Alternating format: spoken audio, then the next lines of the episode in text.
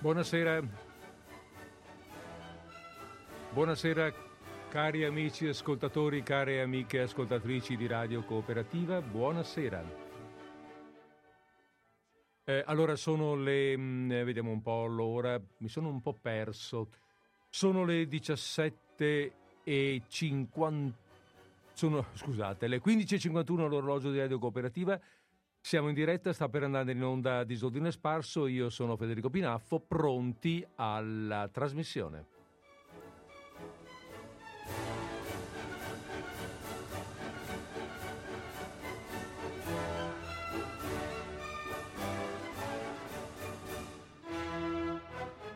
Bene, dai, diamo via alla trasmissione e che non se ne parli più. Mettiamo via tutte le nostre cose, mettiamoci in ordine pronti a partire, pronti a partire e pronti siamo. Vabbè, ehm, allora, mm, allora oggi abbiamo detto che è, l'abbiamo detto? Non l'avevamo detto. Oggi è il primo marzo 2022, primo dell'anno secondo, ehm, secondo vecchia, eh, il, vecchio il vecchio calendario veneto il primo dell'anno, il giorno in cui finisce l'inverno, comincia la primavera ehm, e, mm, eh, e, quindi si andava, vi ricordate, qualcuno forse si ricorderà, si andava in giro per le strade a battere marzo. Mm? Era, una, era, proprio una, mm, a parte una, un, un, momento di festa, di cambio stagione, bene augurante per il cambio stagione, era anche proprio un segno di, di festa per il, per il Capodanno, Capodanno More Veneto, che si concluse, non mi ricordo più, nella seconda metà del Settecento, finì nella seconda metà del Settecento con le, mm, con le, le, le riforme napoleoniche. Va bene, ma questo adesso non è cosa che ci interessi, era così un po' per segnare la data, il giorno in cui ci troviamo. Noi invece eh, andiamo semplicemente avanti con la, come dire, mm, in questa trasmissione andiamo avanti un po' con la dimensione che più ci è congeniale probabilmente, che è quella del racconto. Ci eravamo lasciati la settimana scorsa in Sicilia e ci, ritrova- ci ritroviamo ancora quest'anno, ancora questo, questa trasmissione, quest'oggi, in Sicilia. Eh, scor- la settimana scorsa ci siamo lasciati con Luigi Pirandello, questa settimana ci troviamo con Giovanni Verga, siciliano anche lui, l'abbiamo detto, nato nel 1840, morto nel 1922. Verga, allora, Verga, eh, assieme a, a, un altro siciliano, eh, Capuana, Luigi Capuana, fu caposcuola di quella corrente letteraria che era nata in Francia, eh, era nata in Francia con Émile Zola e che si chiamava in Francia naturalismo. In Italia, eh, attraverso questi, questi autori eh, siciliani, appunto, assunse dei connotati culturali diversi e prese il nome di verismo. Eh, è interessante leggere Verga ricordando che l'anno scorso abbiamo, preso, abbiamo dedicato parecchio tempo a Manzoni. Eh, Manzoni fu il grande interprete del romanticismo italiano. Romanticismo, quella corrente culturale che, come dire, guarda all'uomo metafisico, guarda cioè all'uomo mosso dai sentimenti, dai grandi sentimenti dell'anima, dai grandi ideali, principi superiori, diciamo. Eh, che vede quindi l'uomo mm, superiore alla bestia proprio perché è dotato di anima e di sentimento. Il naturalismo, e quindi poi anche il verismo, eh, tende invece a vedere il comportamento dell'uomo eh, come un qualcosa di, di meccanicistico, quasi brutale, una stretta concatenazione di, di, fatti che poi causano degli effetti e che quindi poi ne causeranno degli altri, nei quali l'uomo cade eh, quasi senza eh, avere possibilità di, di, intervenire o di scegliere. Vabbè, eh, Verga. Per Verga in particolare la vita, la vita dell'uomo, è una continua lotta per raggiungere i propri fini, fini che a volte sono molto modesti perché Verga è un autore molto legato al popolo, anche al popolo minuto, per cui questi fini da raggiungere molto spesso non sono altro che la mera sopravvivenza. Eh, però è una lotta nella quale l'uomo rimane, rimane sempre schiacciato praticamente. Eh, perché, beh, perché diciamo che proprio um, agli sconfitti da questa lotta Verga aveva immaginato di dedicare un ciclo di cinque romanzi che dovevano chiamarsi appunto il ciclo dei vinti e che avrebbe trattato questi vinti, appunto, eh, gli uomini, l'umanità eh, sconfitta e eh, cinque romanzi perché voleva andare a scandagliare queste situazioni all'interno di, di, delle diverse classi sociali, a partire dalle più minute per arrivare alla, nobi- alla nobiltà. Dal sottoproletariato al nobile praticamente, però non fece in tempo a scriverlo, a, a, concludere questo suo ciclo, ne scrisse soltanto due, che però sono rimasti nella storia del romanzo italiano e sono Il mastro Don Gesualdo e I Malavoglia. Ecco, mm, Giovanni Verga è un autore profondamente sociale, eh, anche se non ha un, un suo manifesto politico, eh, denuncia uno stato di cose reale, drammatico e dal quale non vede alcuna possibilità, alcuna possibilità di salvezza, alcuna consolazione. Eh, visto che abbiamo nominato prima Manzoni, ecco, diciamo non c'è come in Manzoni la funzione salvifica della fede, no? della provvidenza.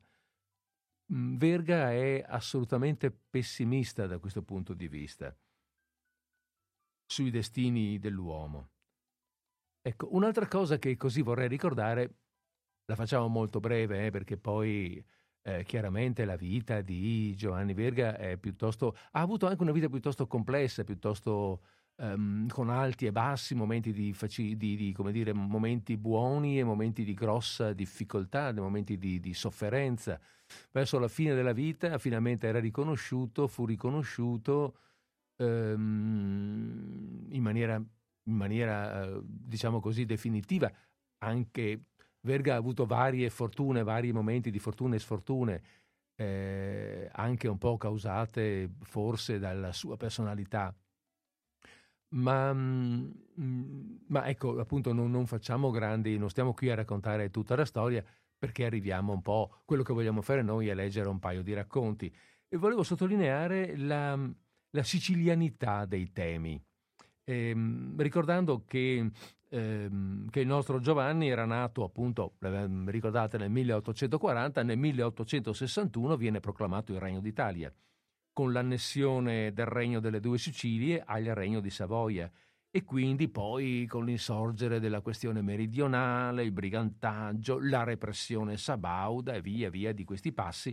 È un periodo storico molto movimentato e travagliato e Verga eh, ne fu coinvolto mm, umanamente e anche politicamente. Quindi eh, non è al di fuori di tutti i grandi movimenti che ci sono stati in quel momento storico italiano e il suo scrivere non è al di fuori. Ehm, però, eh, ecco, nei racconti che, o meglio, nelle letture che mh, avrei pensato di fare oggi, eh, il, primo, il primo racconto, la prima novella, sta proprio in questi termini, nei termini cioè della sicilianità. È una, una descrizione d'ambiente, eh, accurata, mh, preziosa direi anche, sofferta poi, che ci porta quasi fisicamente dentro eh, quegli spazi, dentro quelle, quei panorami, dentro la calura della piana siciliana eh, nella seconda metà dell'Ottocento. E poi invece l'altro racconto sarà, sarà di, tutt'altro, di tutt'altro genere. Allora, il primo racconto. Il primo racconto si intitola Malaria. Malaria. E cioè è il famoso nome, o meglio, è il famoso nome, il nome della famosa malattia eh, ecco, non so se avete fatto caso, mi è venuto proprio in mente mentre, eh, mentre la leggevo questa parola una volta di più, come malaria si possa anche leggere come mala aria, con poi l'elisione della, della A e, e l'apostrofo, no? poi malaria, eh, cioè aria cattiva sostanzialmente. Mm, chissà, forse io non ci ho mai pensato, forse voi ci avevate già pensato, ma probabilmente è questa l'origine del male, un male causato da, un'ari, da arie cattive, da zone di arie mefitiche, eh, paludose, come di, fatti, come di fatti è insomma la realtà. Vabbè, comunque detto questo, che è, è una, dire, una, mia um, improvvisa scoperta, per cui ve ne faccio parte, detto questo, partiamo con uh, il racconto. Uh, al solito, datemi qualche secondo, partiamo, facciamo partire un po' di musica e poi sulla musica attacco la lettura.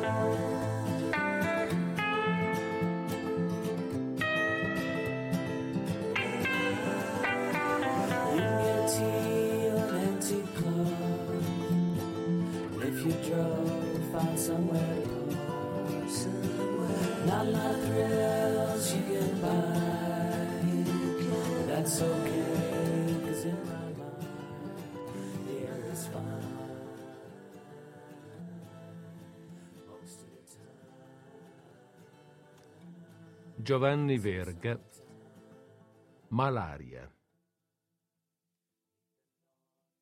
E vi par di toccarla con le mani, come dalla terra grassa che fumi là dappertutto, torno torno alle montagne che la chiudono, da Agnone al Mongibello incappucciato di neve, stagnante nella pianura, a guisa dell'afa pesante di luglio. Vi nasce e vi muore il sole di brace e la luna smorta e la puddara, che sembra navigare in un mare che svapori, e gli uccelli e le margherite bianche della primavera e l'estate arsa. E vi passano in lunghe file nere le anitre nel nuvolo dell'autunno, e il fiume che luccica quasi fosse di metallo fra le rive larghe e abbandonate, bianche, slabbrate, sparse di ciottoli, e in fondo il lago di Lentini come uno stagno, con le sponde piatte senza una barca, senza un albero sulla riva, liscio ed immobile. Sul greto pascolano svogliatamente i buoi rari, infangati sino al petto col pelo irsuto. Quando risuona il campanaccio della mandra nel gran silenzio, volan via le cutrettole silenziose e il pastore stesso, giallo di febbre e bianco di polvere anche lui, schiude un istante le palpebre gonfie, levando il capo all'ombra dei giunchi secchi. È che la malaria ventra nelle ossa col pane che mangiate, e se aprite la bocca per parlare, mentre camminate lungo le strade soffocanti di polvere e di sole, e vi sentite mancar le ginocchia, o vi accasciate sul basto della mula che va all'ambio con la testa bassa. Invano Lentini e Francofonte e Paternò cercano di arrampicarsi come pecore sbrancate sulle prime colline che scappano dalle pianura e si circondano di aranceti, di vigneti, di orti sempreverdi. La malaria acchiappa gli abitanti per le vie spopolate e li inchioda dinanzi agli usci delle case scalcinate dal sole, tremanti di febbre sotto il pastrano e con tutte le coperte del letto sulle spalle. Laggiù, nella pianura, le case sono rare e di aspetto malinconico, lungo le strade mangiate dal sole, fra due mucchi di concime fumante, appoggiate alle tettoie crollanti, dove aspettano con l'occhio spento, legati alla mangiatoia vuota, i cavalli di ricambio. O sulla sponda del lago, con la frasca decrepita dell'osteria appesa all'uscio, le grandi stanzacce vuote e l'oste che sonnecchia accoccolato sul limitare, con la, tres- con la testa stretta nel fazzoletto, spiando ad ogni svegliarsi nella campagna deserta se arriva un passeggero assetato. Oppure come cassette di legno bianco, impennacchiate da quattro eucalipti magri e grigi, lungo la ferrovia, che taglia in due la pianura come un colpo d'accetta, dove vola la macchina fischiando al pari di un vento d'autunno e la notte corruscano scintille infuocate. O infine, qua e là, sul limite dei poderi, segnato da un pilastrino appena squadrato, coi tetti appuntellati dal di fuori, con le imposte sconquassate dinanzi all'aia screpolata, all'ombra delle alte biche di paglia dove dormono le galline con la testa sotto l'ala, e l'asino lascia cascare il capo, con la bocca ancora piena di paglia, e il cane si rizza sospettoso e abbaia roco al sasso che si stacca dall'intonaco, alla lucertola che striscia, alla foglia che si muove nella campagna inerte. La sera, appena cade il sole, si affacciano sull'uscio uomini arsi dal sole, sotto il cappellaccio di paglia e con le larghe mutande di tela, sbadigliando e stirandosi le braccia, e donne seminude con le spalle nere, allattando dei bambini già pallidi e disfatti, che non si sa come si faranno grandi e neri, e come ruzzeranno sull'erba quando tornerà l'inverno, e l'aia diverrà verde un'altra volta, e il cielo azzurro, e tutto intorno la campagna riderà al sole. E non si sa neppure dove stia e perché ci stia tutta quella gente che alla domenica corre per la messa alle chiesuole solitarie, circondate dalle siepi di fichi d'India a dieci miglia in giro, sin dove si ode squillare la campanella fessa nella pianura che non finisce mai. Però, dov'è la malaria è terra benedetta da Dio. In giugno le spighe si coricano dal peso e i solchi fumano quasi avessero sangue nelle vene appena c'entra il vomero in novembre. Allora bisogna pure che chi semina e chi raccoglie caschi come una spiga matura, perché il Signore ha detto il pane che si mangia bisogna sudarlo. Come il sudore della febbre lascia qualcheduno stecchito sul pagliariccio di grano turco e non c'è più bisogno di solfato né di decotto d'eucalipto. Lo si carica sulla carretta del fieno o attraverso il basto dell'asino o su una scala, come si può, con un sacco sulla faccia, e si va a deporlo alla chiesuola solitaria sotto i fichi d'India spinosi di cui nessuno perciò mangia i frutti. Le donne piangono in crocchio e gli uomini stanno a guardare, fumando. Così s'erano portato il camparo di Valsavoia, che si chiamava Massaro Croce, ed erano trent'anni che inghiottiva solfato e decotto d'eucalipto. In primavera stava meglio, ma ad autunno, come ripassavano le anitre, egli si metteva il fazzoletto in testa e non si faceva più vedere sull'uscio che ogni due giorni. Tanto che si era ridotto pelle e ossa e aveva una pancia grossa come un tamburo che lo chiamavano il rospo, anche per il suo fare rozzo e selvatico, e perché gli erano diventati gli occhi smorti e a fior di testa, Egli diceva sempre, prima di morire, non temete che per i miei figli il padrone ci penserà. E con quegli occhiacci attoniti guardava in faccia ad uno ad uno coloro che gli stavano attorno al letto l'ultima sera e gli mettevano la candela sotto il naso. Lo zio Menico, il capraio, che se ne intendeva, disse che doveva avere il fegato duro come un sasso e pesante un rotolo e mezzo. Qualcuno aggiungeva pure Adesso se ne impipa, che sei ingrassato e fatto ricco a spesa del padrone, e i suoi figli non hanno bisogno di nessuno. Credete che l'abbia preso soltanto per i begli occhi del padrone tutto quel solfato e tutta quella malaria per trent'anni? Compare Carmine, l'oste del lago, aveva persi allo stesso modo i suoi figlioli, tutte e cinque, l'uno dopo l'altro, tre maschi e due femmine. Pazienza alle femmine, ma i maschi morivano appunto quando erano grandi, nell'età di guadagnarsi il pane. Oramai egli lo sapeva. E come le febbri vincevano il ragazzo, dopo averlo travagliato due o tre anni, non spendeva più un soldo né per solfato né per decotti. Spillava del buon vino e si metteva ad ammannire tutti gli intingoli di pesce che sapeva, onde stuzzicare l'appetito del malato. Andava apposta con la barca a pescare la mattina. Tornava carico di cefali, di anguille grosse come il braccio. E poi diceva il figliolo ritto dinanzi al letto e con le lacrime agli occhi: Te, mangia! Il resto lo pigliava Nanni, il carrettiere, per andare a venderlo in città. Il lago vi dà, il lago vi piglia, gli diceva Nanni, vedendo piangere di nascosto compare Carmine. Che volete farci, fratel mio? Il lago gli aveva dato dei bei guadagni e a Natale, quando le anguille si vendono bene, nella casa in riva al lago cenavano allegramente dinanzi al fuoco, maccheroni, salsiccia e ogni ben di Dio, mentre il vento urlava di fuori come un lupo che abbia fame e freddo. In tal modo coloro che restavano si consolavano dei morti.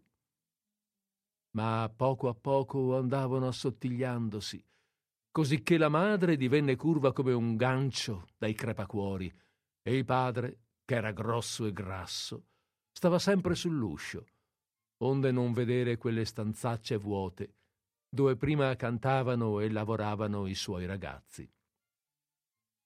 L'ultimo rimasto non voleva morire assolutamente e piangeva e si disperava allorché lo coglieva la febbre e persino andò a buttarsi nel lago dalla paura della morte. Ma il padre, che sapeva nuotare, lo ripescò e lo sgridava che quel bagno freddo gli avrebbe fatto tornare la febbre peggio di prima. Ah, singhiozzava il giovanetto con le mani nei capelli. Per me non c'è più speranza, per me non c'è più speranza. Tutto sua sorella Agata, che non voleva morire perché era sposa. Osservava compare Carmine di faccia a sua moglie, seduta accanto al letto. E lei, che non piangeva più da un pezzo, confermava col capo, curva al pari di un gancio. I could scream and shout, but you can't come out, but just won't let me in. You can't get in visa. So I went to the embassy. They said nine, yet no chance, son. They don't want the likes of me. We'll do the east west boogie. We'll do the east west boogie at the Berlin Wall. We'll do the east west boogie. We'll do the east west boogie. I'm still bit tall. Do the east west boogie and it ain't no fun at all.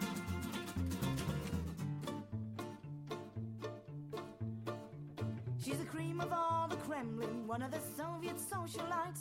I learned to dance in Yogi Park and to share those Moscow lights. She made the flock to the Eastern Bloc. She soon had Warsaw packed. She'd be the best in Budapest, and I tell you that's a fact.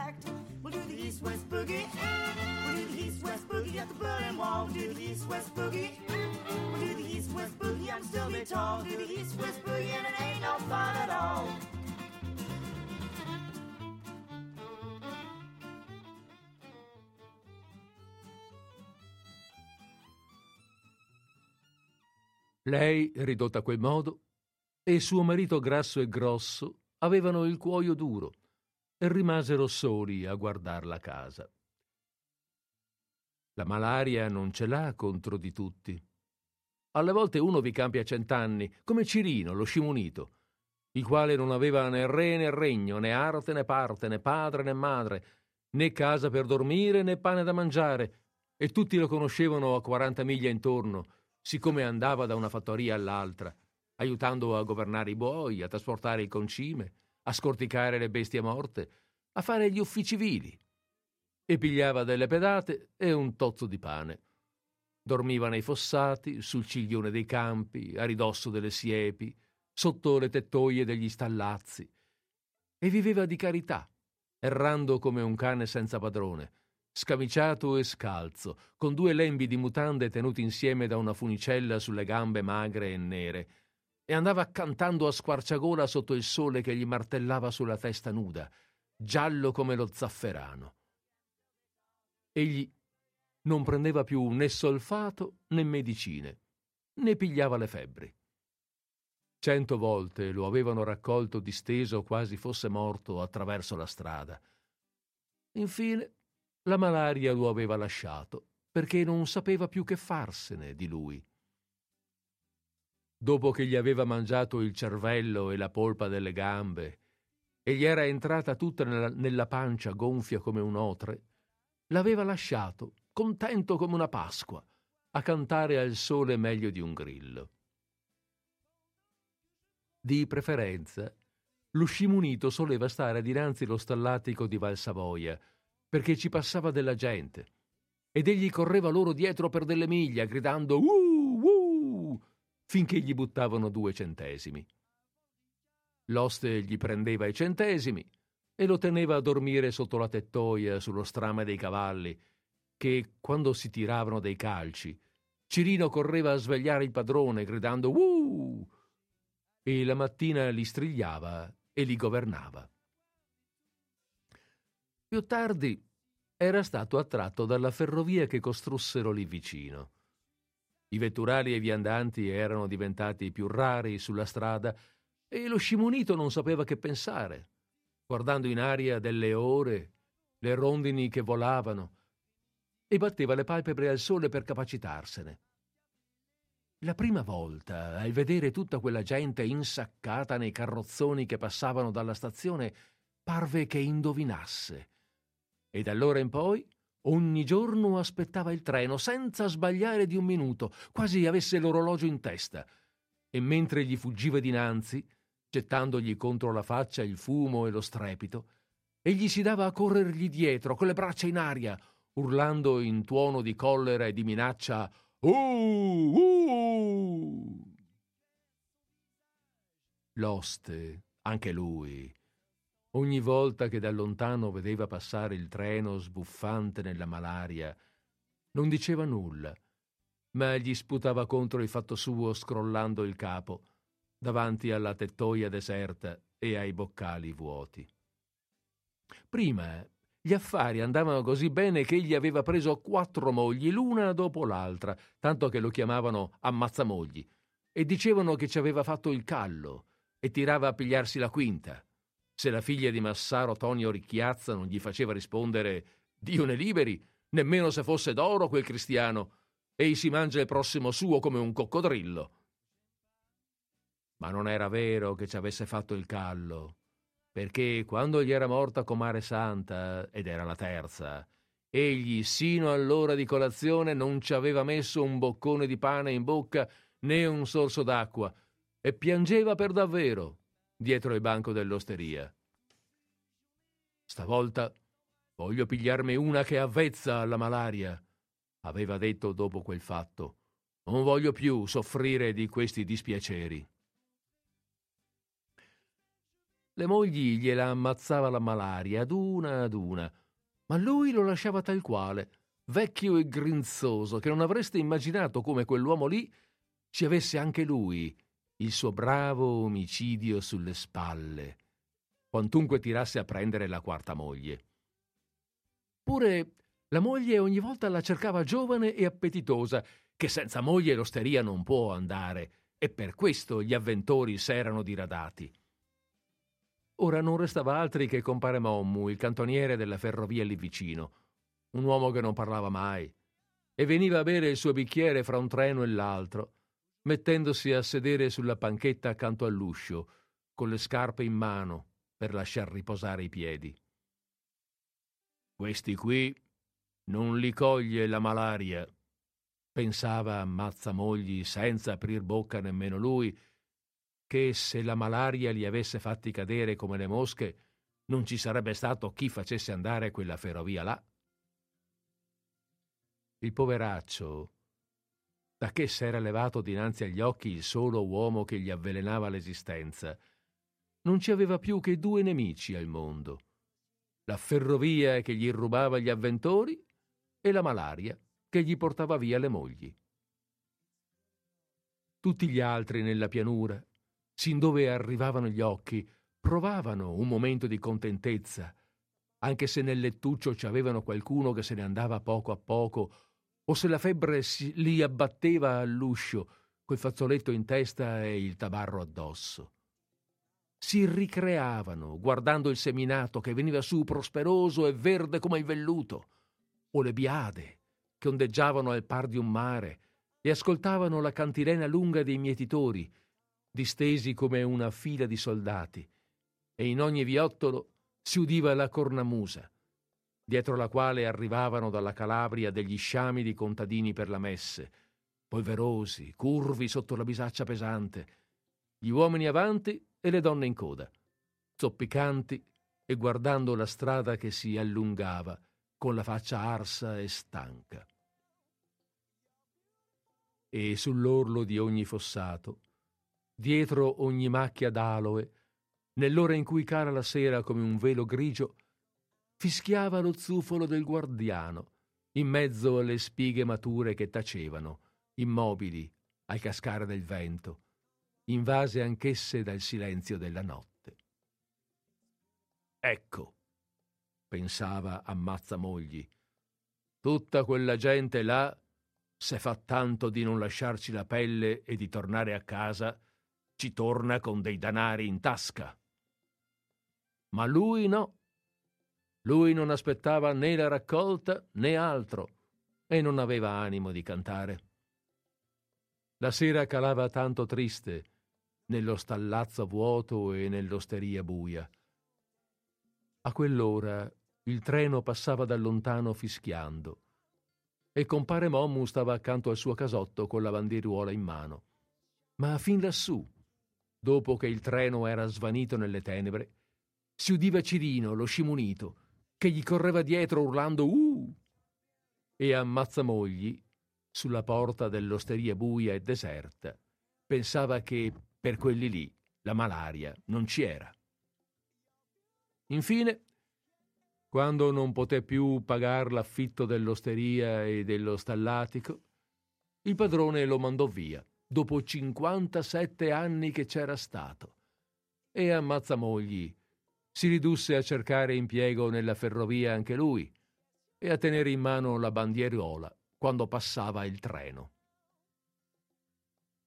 Allora, stanco di correre tutto il giorno su e giù lungo le rotaie, rifinito dagli anni e dai malanni, vedeva passare due volte al giorno la lunga fila di carrozzoni stipati di gente, le allegre brigate di cacciatori che si sparpagliavano per la pianura, alle volte un contadinello che suonava l'organetto a capo chino, rincantucciato di una panchetta di terza classe, le belle signore che affacciavano allo sportello il capo avvolto nel velo, l'argento e l'acciaio brunito dei sacchi e delle borse da viaggio che luccicavano sotto i lampioni smerigliati, le alte spalliere imbottite e coperte di trina. Ah, come si doveva viaggiar bene lì dentro, schiacciando un sonnellino. Sembrava che un pezzo di città sfilasse lì davanti, con la luminaria delle strade e le botteghe sfavillanti. Poi il treno si perdeva nella vasta nebbia della sera e il poveraccio, cavandosi un momento le scarpe, seduto sulla panchina, borbottava. Ah, per questi qui non c'è proprio la malaria.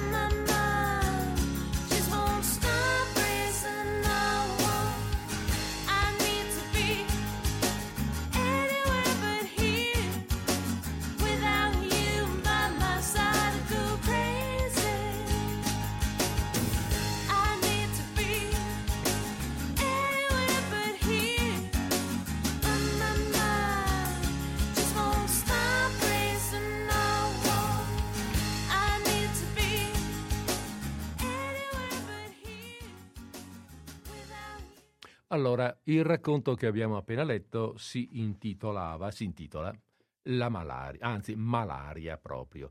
E avete sentito, non è un vero racconto, no? nel senso che non è che vi si narri una storia, un, un fatto, un evento, una, come dire, non, non c'è una trama.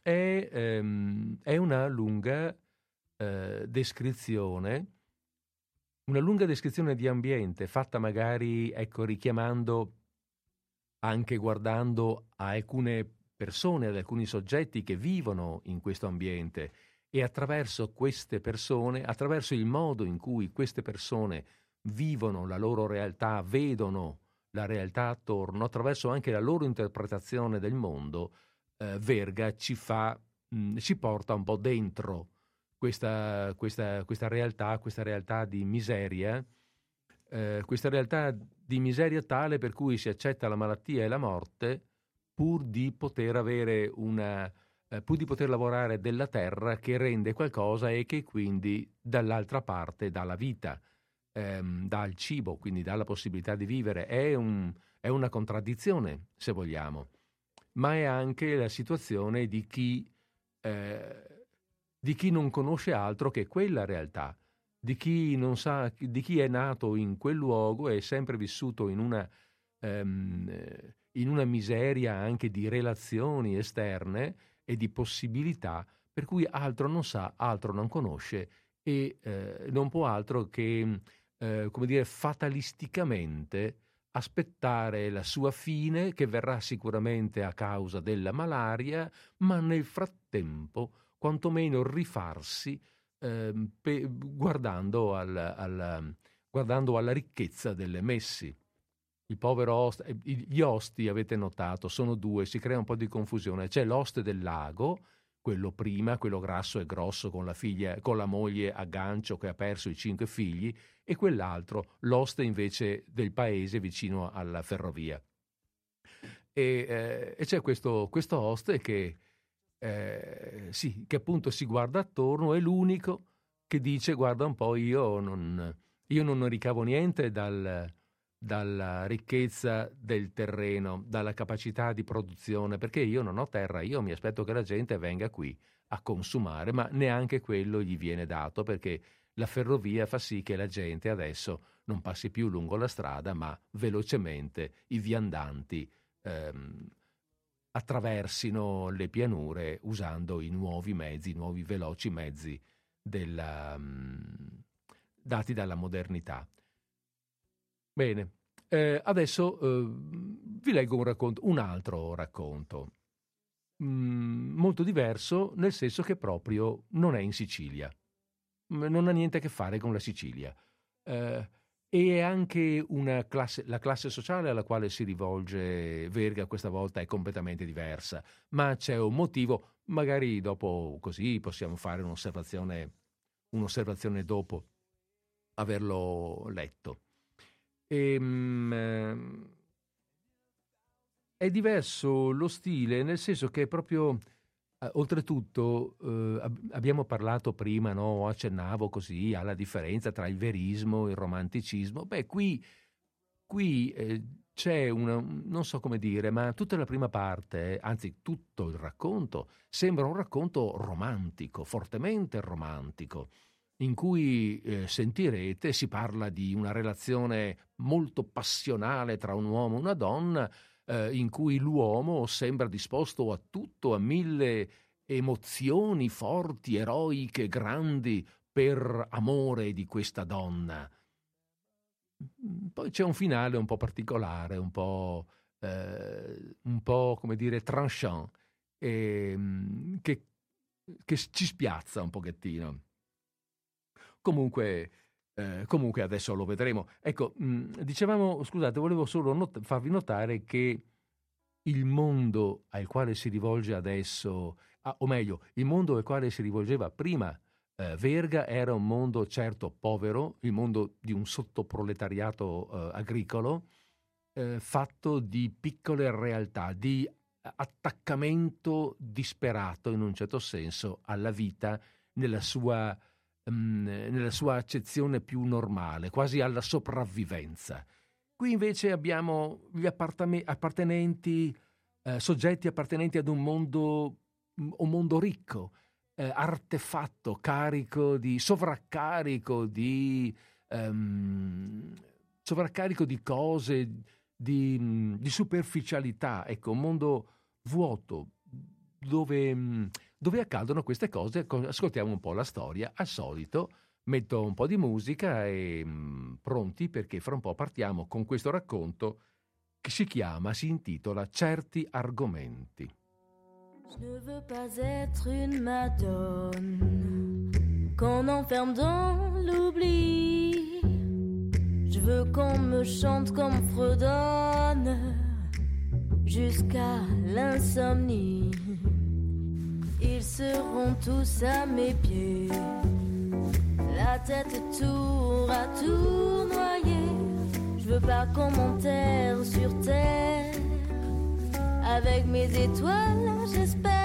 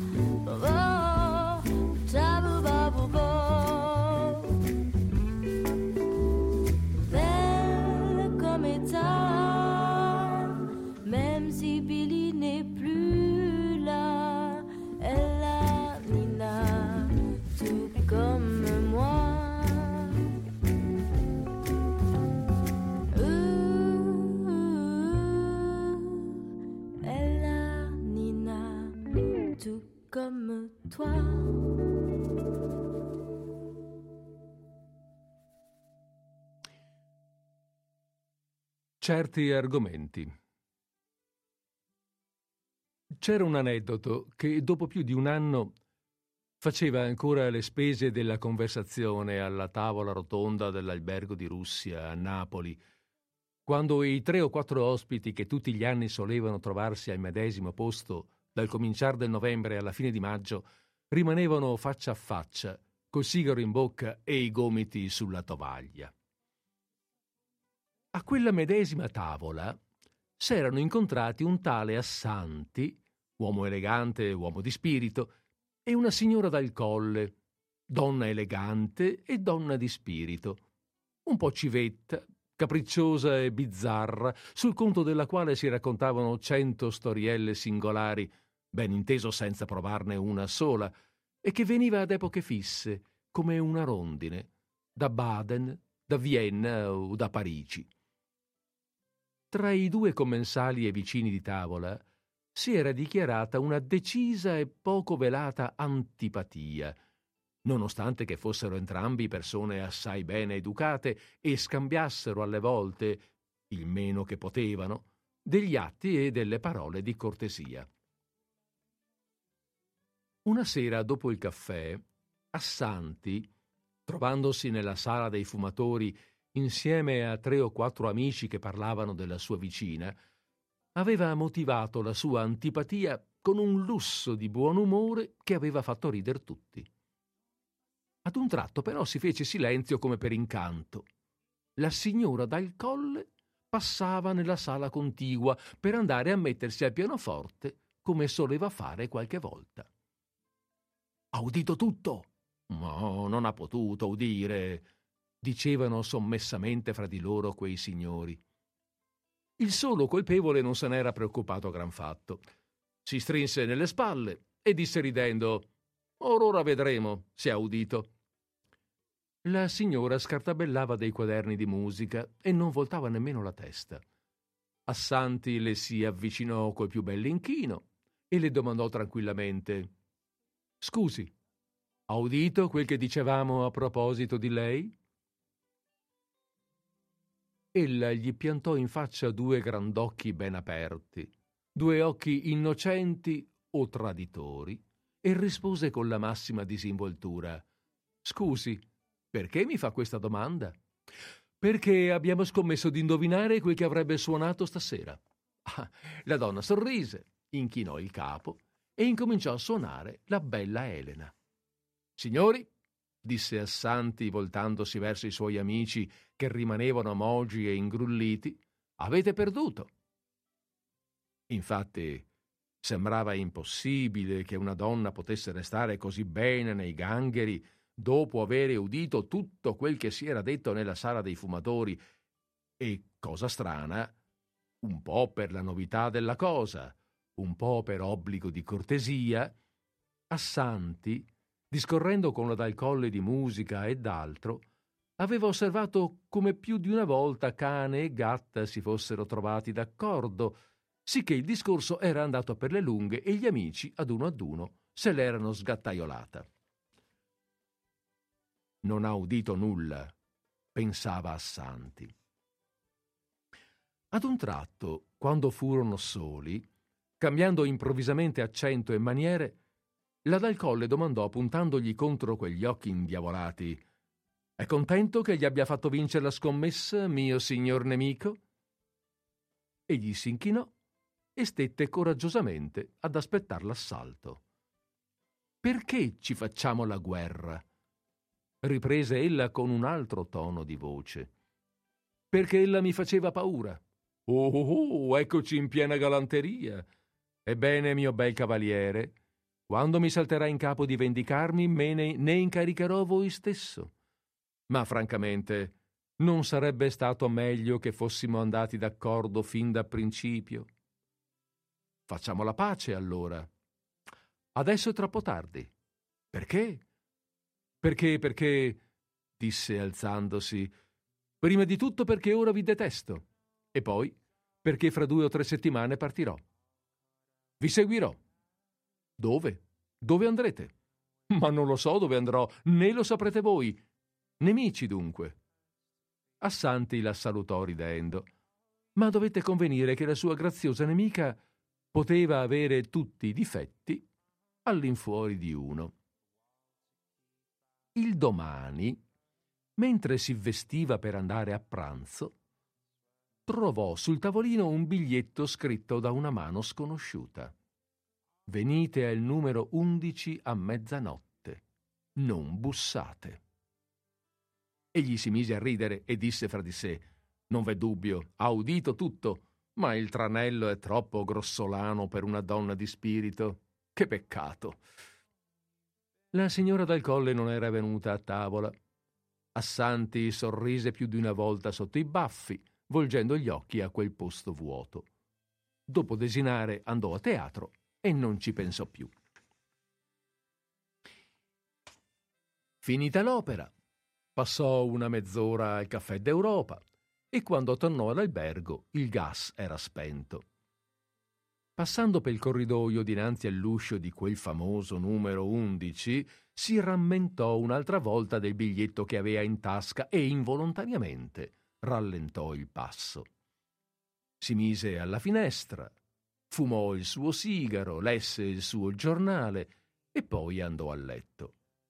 Il letto era duro e uggioso, insolitamente quella notte faceva caldo e Assanti aveva un bel voltarsi e rivoltarsi senza poter chiudere occhio.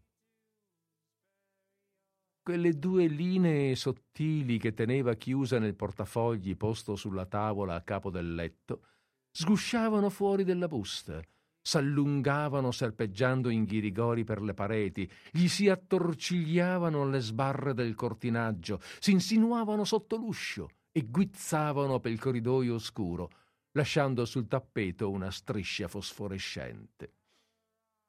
Spense il lume, lo riaccese, rilesse il bigliettino, stavolta senza ridere, che l'odore, del foglietto profumato gli dava alla testa. Spense il lume di nuovo per addormentarsi e fu peggio di prima. Nelle tenebre faceva sogni stravaganti ad occhi aperti. Vedeva quell'uscio del numero undici socchiuso una forma bianca che sporgeva la testa dal vano e quella donna, per la quale il giorno innanzi non avrebbe mosso un dito, ora che gli era passata pel capo sotto altro aspetto, un solo istante per ischerzo, assumeva forme e sorrisi affascinanti. Il sangue gli martellava nelle vene. Finalmente si vestì a guisa di sonnambulo, quasi non avesse coscienza di quel che facesse. Arrivò a metter la mano sulla maniglia dell'uscio e tornò a cacciarsi frettolosamente fra le coltri, vergognoso della ridicola tentazione alla quale aveva ceduto con facilità inesplicabile, come se la sua nemica avesse potuto vederlo e dargli la baia. La notte dormì male e si levò di cattivo umore. All'ora del pranzo trovò la dal colle al solito posto, gaia e disinvolta come se nulla fosse stato, e civetta più che mai non gli fece l'onore di accorgersi menomamente di lui e una volta gli, gli lanciò a bruciapelo uno sguardo schernitore che avrebbe fatto montare la mosca al naso a un uomo meno padrone di sé dell'Assanti. Egli aspettò inutilmente tutta la sera nel salotto dove la Dal Colle soleva far della musica. A poco a poco, a suo dispetto, quel sangue freddo, quella sicurezza, quella disinvoltura lo dominavano e lo facevano arrabbiare. Evidentemente costei che l'aveva vinto con la burla più grossolana del mondo era più forte di lui. Sapeva che sarebbe bastato un nonnulla, un cattivo scherzo, per insinuarglisi tutta nelle fibre come una spina, impadronirsene, metterlo sossopra e agitarlo coi suoi menomi capricci. Dopo che la Dal Colle si era data la soddisfazione di quella piccola vendetta da donna, sembrava non pensasse più ad Assanti e si lasciava fare la corte da un certo barone Ciriani, il quale passava per un Don Giovanni, inclusa la bravura e la fortuna di duellista. Ora, ad Assanti, sembrava che la Dal Colle, in quel lasciarsi corteggiare così sotto i suoi occhi, ci mettesse dell'ostentazione e questo lo seccava assai. So fill it up, boys, out. North of here, but it's still the south. And the barbecue's gonna melt your mouth. Ain't no tea unsweet. Well, I'm headed out from the morning light. Running up across the borderline. Gonna make it there before neon lights bring out on the street. And we'll hear George Jones at the Orchard Lounge. And we'll grab a truck and we'll cruise around. Ernest Tubbs got the golden sound and he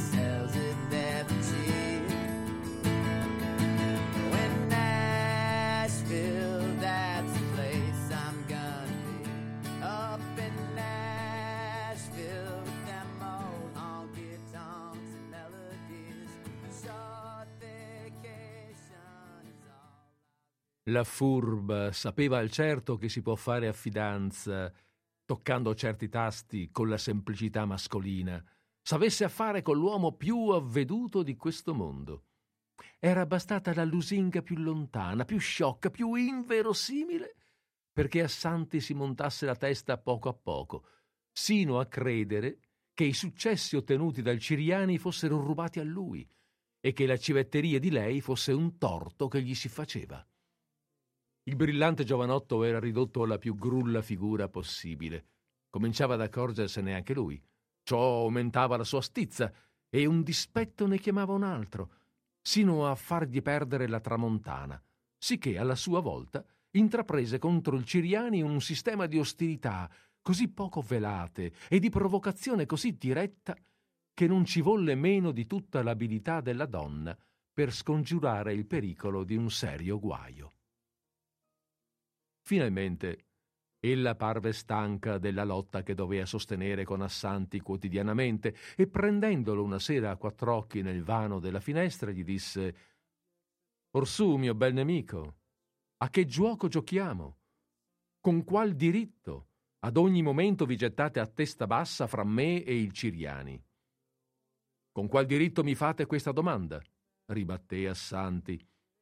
Parliamoci chiaro.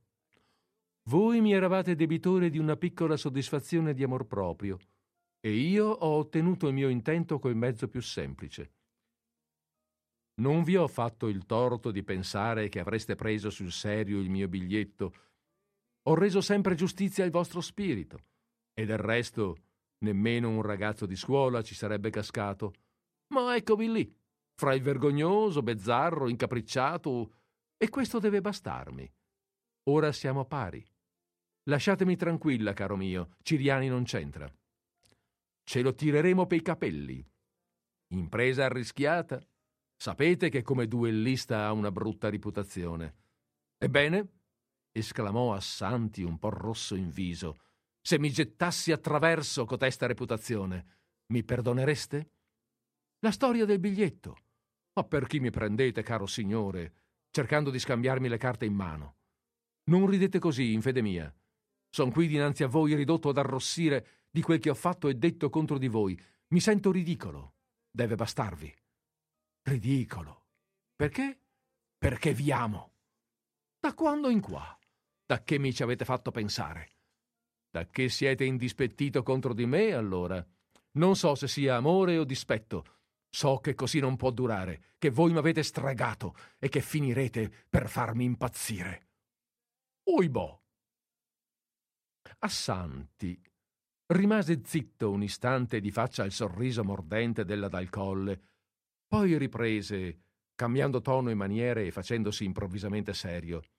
Orsù, bisogna fare qualcosa perché prestiate fede a quel che vi dico. Bisogna provocare Ciriani e rendermi ridicolo completamente. Guardatevene bene, disse ella senza ridere più.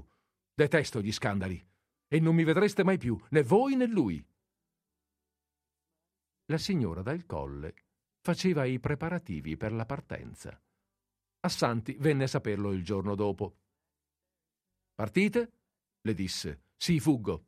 Siete soddisfatto? Facciamo la pace prima di, alla- prima di lasciarci. No, facciamo di meglio. Ditemi dove andrete. Noi siamo qualcosa più di due semplici conoscenze, siamo due nemici.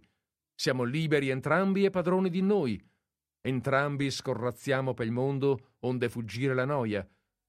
Ci incontreremo in tutte le stazioni, ci faremo dei dispetti, ci faremo la guerra, ci odieremo e così non avremo tempo di annoiarci. No, no. E il pericolo di innamorarsi? Lo contate per nulla? Anche voi? Sì, mi par di sì, dopo quello che mi avete detto ieri sera. Ebbene, alla peggio. Non la prendete così. Parlo sul serio e sapete che sono franca. In tal caso, franchezza per franchezza, chiudete gli occhi e lasciate fare al pericolo.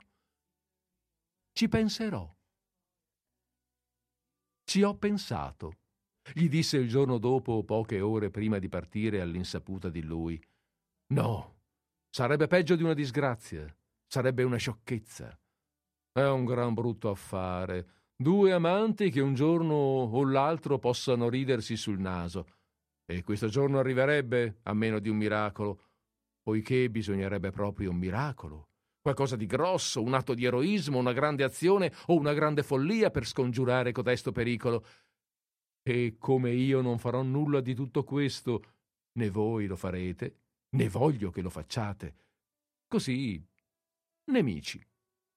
Chi vi dice che non lo farò? Davvero? Mi par di essere in piena cavalleria. Ebbene, allora, intanto arrivederci. Il giorno dopo non si vide né alla tavola rotonda né altrove. Assanti seppe che era partita e che anche il Ciriani era partito. Quella notizia gli fece ardere il sangue nelle vene come se l'avessero schiaffeggiato. Ogni minima parola, ogni sorriso, ogni inflessione di voce di lei nell'ultimo colloquio che avevano avuto gli tornava alla mente con acute punture di dispetto, di gelosia e anche d'amore. Dal momento che era fuggita con un altro, quella donna era gli divenuta diabolicamente necessaria per tutto quello che non era stato, per tutto quello che s'era detto fra di loro. Allora codesto eroe da salone, per puntiglio o per vanità, si sentì capace di quelle virtù eroiche da palcoscenico, delle quali ella si era promessa in premio. Avrebbe voluto acciuffarsi con dieci ciriani, avrebbe voluto attraversare un villaggio in fiamme sulla punta dei suoi stivalini verniciati, recandosi lei sulle braccia. Avrebbe voluto saltare un precipizio di mezza lega per salvarla senza fare uno strappo ai suoi pantaloni di Lennon. Si sentiva invaso da una specie di febbre. Partì sulle tracce di lei. Gettò il denaro a due mani, viaggiò notte e giorno in ferrovia, in carrozza e a cavallo, con un tempaccio da lupi, in mezzo alle selvagge solitudini per le quali correva la linea di Foggia, allora incompleta, col pericolo di cadere di momento in momento nelle mani dei briganti che scorrazzavano per quelle parti.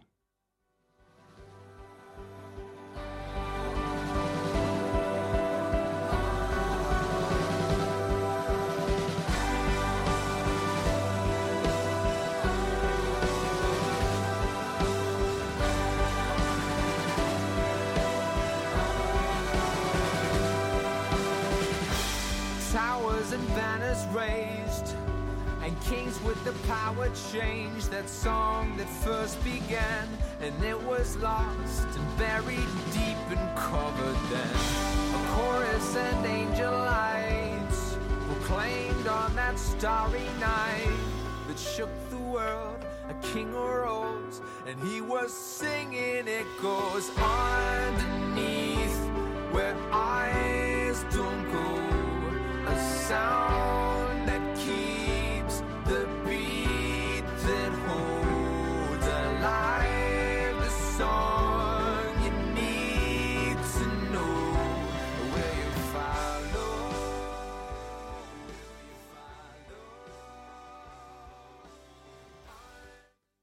Finalmente ebbe le prime notizie della Dal Colle ad Ariano.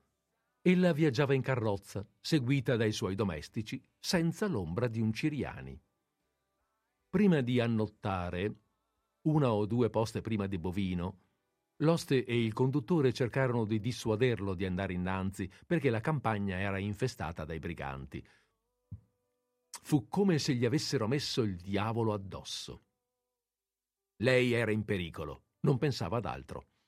La notte stessa, poco dopo Bovino, raggiunse le due carrozze con le quali ella viaggiava, ferme dinanzi a un povero casolare che era la posta dei cavalli. Il lanternino appeso all'uscio era stato fracassato da una mano invisibile. La porta era spalancata e la stalla vuota. I postiglioni avevano chiamato e strepitato senza che comparisse alcuno. Assanti, da lontano, gridava di non andare avanti. Uno dei postiglioni, temendo di essere inseguito dai briganti, gli sparò addosso una pistolettata senza colpirlo. Fermatevi! ripeté Assanti. Fermatevi in nome di Dio o siete perduti! Allo sportello di una delle due carrozze si vide dietro il cristallo, al riflesso incerto dei fanali, il viso un po' pallido della dal colle.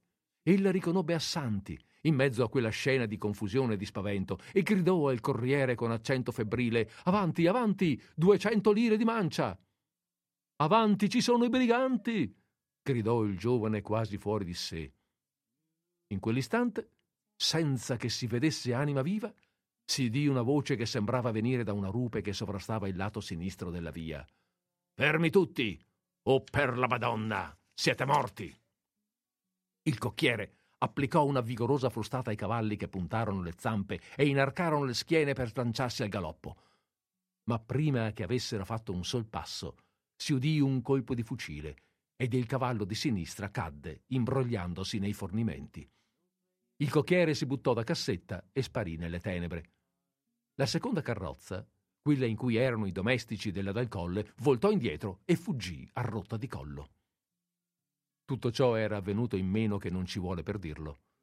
Assanti si slanciò allo sportello della vettura, afferrò la donna per la vita come una bambina, la spinse nella stalla e ne chiuse la porta alla meglio, ammucchiandovi contro tutto quel che, potò, che poté trovare.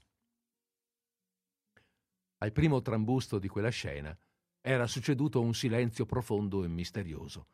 Gli assalitori, prima di scendere nella strada, volevano al certo misurare la resistenza che avrebbero incontrata. La dal colle, ritta in un angolo, non diceva una sola parola e Assanti, rivolto verso l'uscio, con la, con la carabina a due colpi in pugno, aspettava. Come si furono abituati all'oscurità, scorsero, alla fioca luce dei fanali della carrozza che trapelava dalle commessure mal connesse dell'uscio, una scala a pioli, la quale dal fondo della stalla metteva per una botola al fienile soprastante.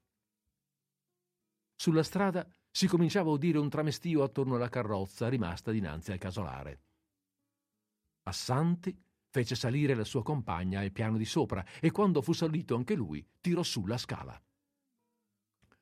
Al di fuori durava ancora il silenzio e di quando in quando il cavallo rimasto in piedi scuoteva la sonagliera. Voi mi scaricherete la vostra carabina alla testa se dovessi cader viva nelle mani di coloro furono le prime parole che, don- che la donna gli rivolse con voce breve e febbrile. Sì, rispose Assanti con lo stesso tono. Egli era corso alla finestra. Non si vedeva nessuno. La carrozza era sempre ferma dinanzi all'uscio, descrivendo un breve cerchio di luce coi suoi due fanali. Il cavallo fiutava con curiosità il compagno caduto. A un tratto si udì un secondo colpo di fucile e dall'architrave della finestra, a due dita dal capo di Assanti, caddero dei calcinacci. La dal colle lo tirò indietro bruscamente. Allora, per la prima volta, i loro sguardi si incontrarono. Ella era pallida come uno spettro, ma i suoi occhi erano sfavillanti. All'improvviso la porta della stalla fu scossa da un urto che rimbombò come se l'avessero sconquassata. Assanti corse alla finestra e fece fuoco. Si udì un grido, seguito da una scarica generale diretta contro di lui. Assanti si chinò sulla botola, mirò alla porta della stalla e fece fuoco una seconda volta. I briganti, a quei colpi di carabina che venivano dall'alto e dal basso, credettero di avere a che fare con parecchi, decisi a vender cara la loro vita e ricorsero a un altro mezzo di attacco, più sicuro e meno pericoloso. La fucilata cessò, come per un incanto. Si udirono al di fuori rumori diversi, che da principio i due assediati non sapevano spiegarsi. Un via vai, un risuonare di sonaglioli dei cavalli, un muovere di ruote. Poi rimbombò un secondo e forte urto alla porta della stalla, come se la carrozza vi fosse stata spinta contro a guisa d'ariete. Assanti trasalì per l'imminenza di un nuovo e sconosciuto pericolo. Il cuore gli batteva forte. Chi ci avrebbe detto che il miracolo di cui vi ho parlato sarebbe stato così vicino? disse la dal colle con uno strano sorriso. Ei le afferrò la mano ed ella non la ritirò. In quel momento un riflesso rossastro si disegnò come un'apparizione infernale di faccia alla porta, sulla parete nera della stalla. Il giovane, dimentico del pericolo passato per quello più grande che li minacciava, corse alla finestra e la spalancò. Le fiamme che bruciavano la carrozza e l'uscio della stalla illuminarono vivamente il fienile. Cosa fanno adesso? domandò la donna, stringendosi a lui con mano tremante. Bruciano la casa, rispose Assanti con voce sorda. Voi mi avete promesso che morremo insieme, diss'ella dopo un minuto di silenzio. Presso la finestra le travi del solaio cominciavano a scoppiettare e le fiamme mostravano attraverso le assi le loro lingue azzurrognole che lambivano le pareti. Il fumo annebbiava la stanzuccia e li soffocava. La donna guardava Assanti con occhi singolari. Vi siete perduto per me, mormorò finalmente, con un accento di cui egli non avrebbe supposto capace, quella donna leggera. Vi amo, egli rispose. Allora, in mezzo al fumo che li accecava, dinanzi alle fiamme che allungavano verso di loro lingue sitibonde, sotto una pioggia di faville infuocate, fra gli urli dei banditi che danzavano e sghignazzavano attorno a quell'orribile rogo, ella, avvin- ella gli avvinse le braccia al collo e posò la guancia sulla guancia di lui. Tutto a un tratto s'udì sulla strada un gran tumulto, colpi di fuoco, urli di dolore, grida di collera. I carabinieri di Bovino avevano incontrato la carrozza con la quale erano scappati i domestici della Del Colle ed erano accorsi in fretta. Un brigadiere si precipitò fra le fiamme e strappò i due amanti da quell'amplesso di morte. Albeggiava appena. Assanti la Dal Colle furono accompagnati a Bovino. Ella era pallidissima. Quando furono soli nella miglior stanza dell'albergo, gli stese la mano. Ora separiamoci. Come? Separiamoci. Abbiamo passato un bel momento. Abbiamo realizzato il miracolo che sembrava impossibile alla tavola rotonda dell'albergo di Russia. Non lo guastiamo. Siamo stati degli eroi e siccome non potremmo aver sempre sotto mano dei briganti per esaltarci, finiremo per trovarci ridicoli. Lasciamoci eroi, dunque. Che donna siete mai? Mi dicono che sono una matta, ma mi accorgo che una matta è sempre più ragionevole dell'uomo più savio. Vediamo, amico mio, Discorriamola ora che la stanchezza fa dar giù la febbre. In due settimane voi passate dall'antipatia all'entusiasmo. Vi gettate a corpo perduto su di me e mi fate il sacrificio della vostra vita, senza sapere se io ne sia degna. È ragionevole cotesto?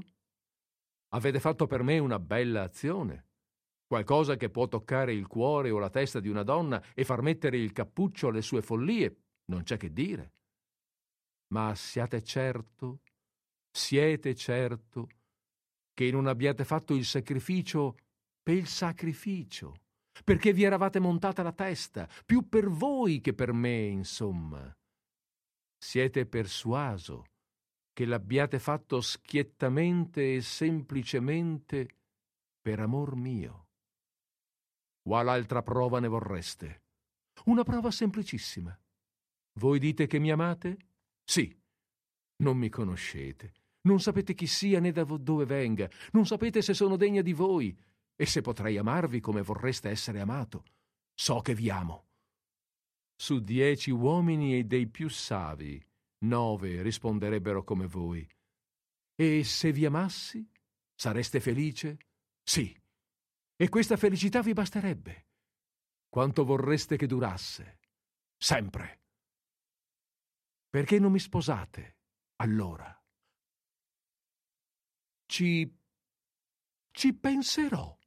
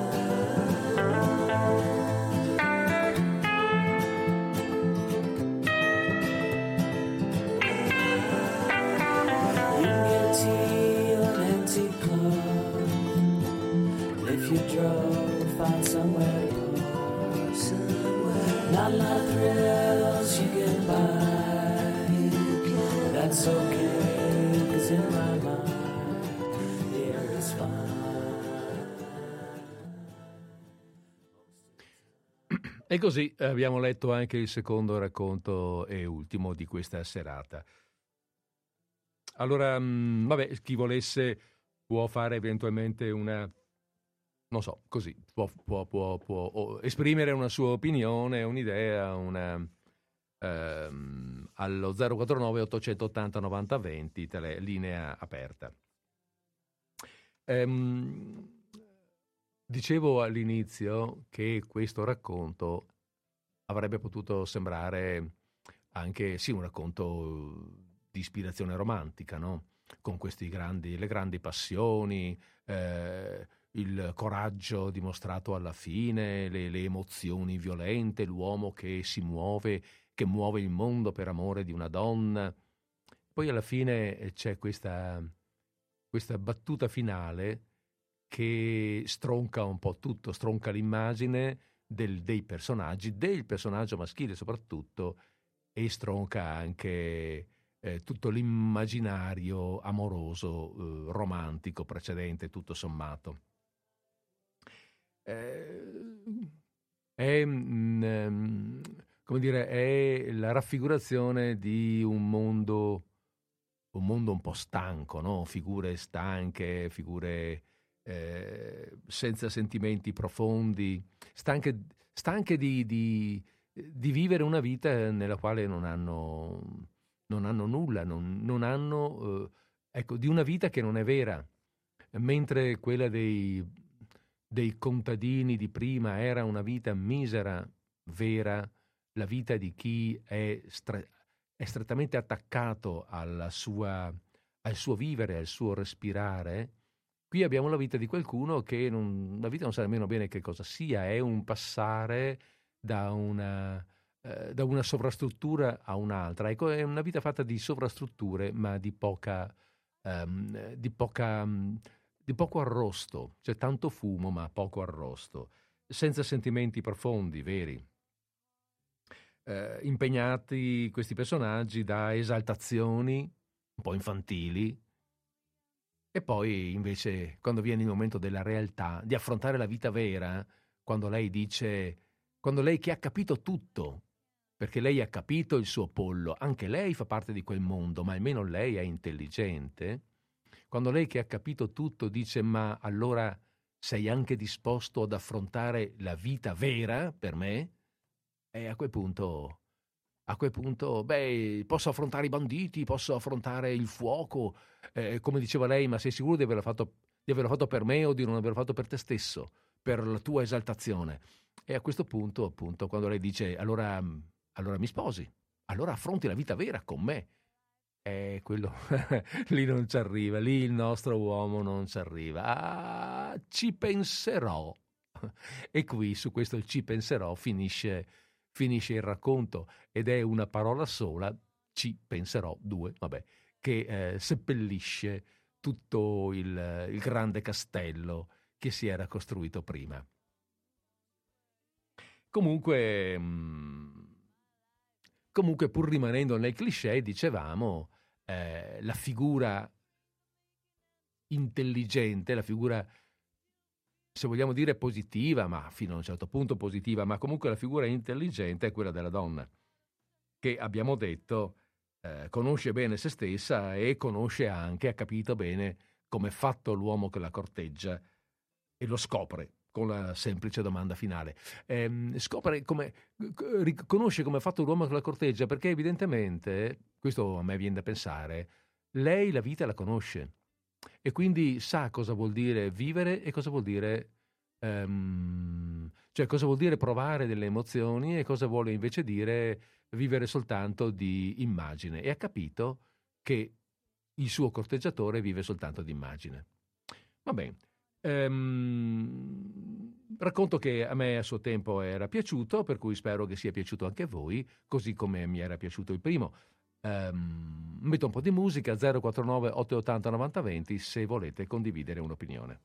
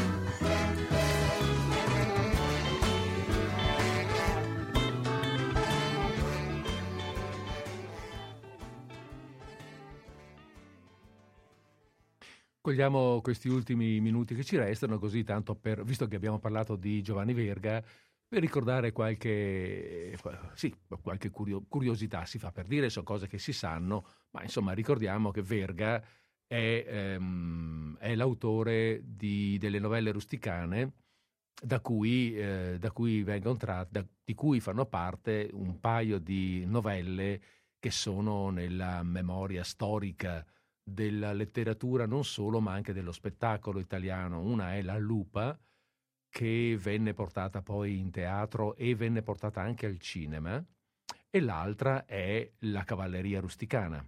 Cavalleria Rusticana è una novella di Verga che venne portata in teatro e che poi, eh, vabbè, e questo probabilmente è la, la versione che più abbiamo sentito nominare, della quale più spesso si è parlato è stata portata, è stata mh, eh, trasposta in libretto d'opera e musicata dal maestro Mascagni, per cui Cavalleria Rusticana diventa veramente una, un capolavoro che gira il mondo, eh, magari diversamente da qualche altra opera che è meno conosciuta perché non ha avuto questo tipo di diffusione, ma eh, Cavalleria Rusticana appunto ha avuto anche questa grande opportunità Ehm, oltretutto è stata anche un'opera che ha, ehm, che ha creato delle problematiche a, a, eh, delle problematiche a Verga perché,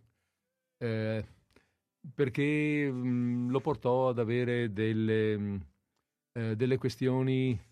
Eh, stavo un attimo cercando eh, se ho l- i dati, eh, non mi ricordo bene la, la, la data, ma comunque insomma ebbe una, delle questioni legali con la casa editrice musicale Sonzogno e con Maestro Mascagni.